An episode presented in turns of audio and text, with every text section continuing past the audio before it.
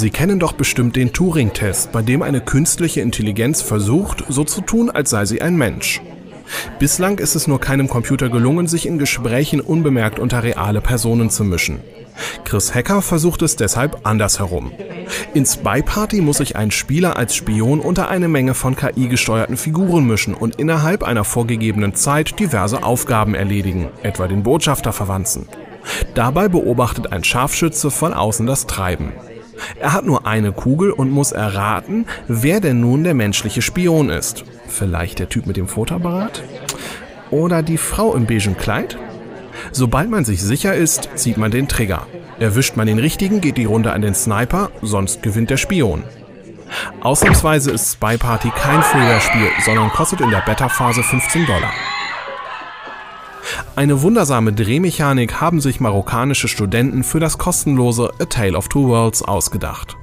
Zwei Welten liegen übereinander, der Spieler kann auf den Seiten der drehbaren Grenze aber immer nur eine von beiden sehen.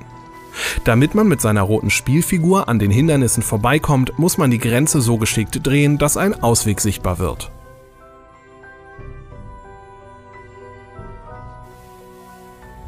Ungewöhnliche Puzzles findet man in Loon.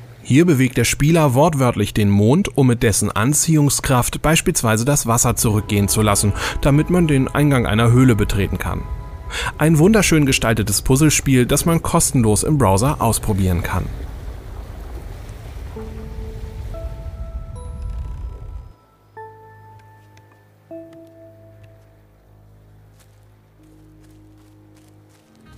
An die Zeit des Film Noir erinnert Liesel Dose und wie der Titel es vermuten lässt, geht es hier um Gift, das der Spieler als Auftragskillerin ihren männlichen Opfern in den Kaffee schütten muss.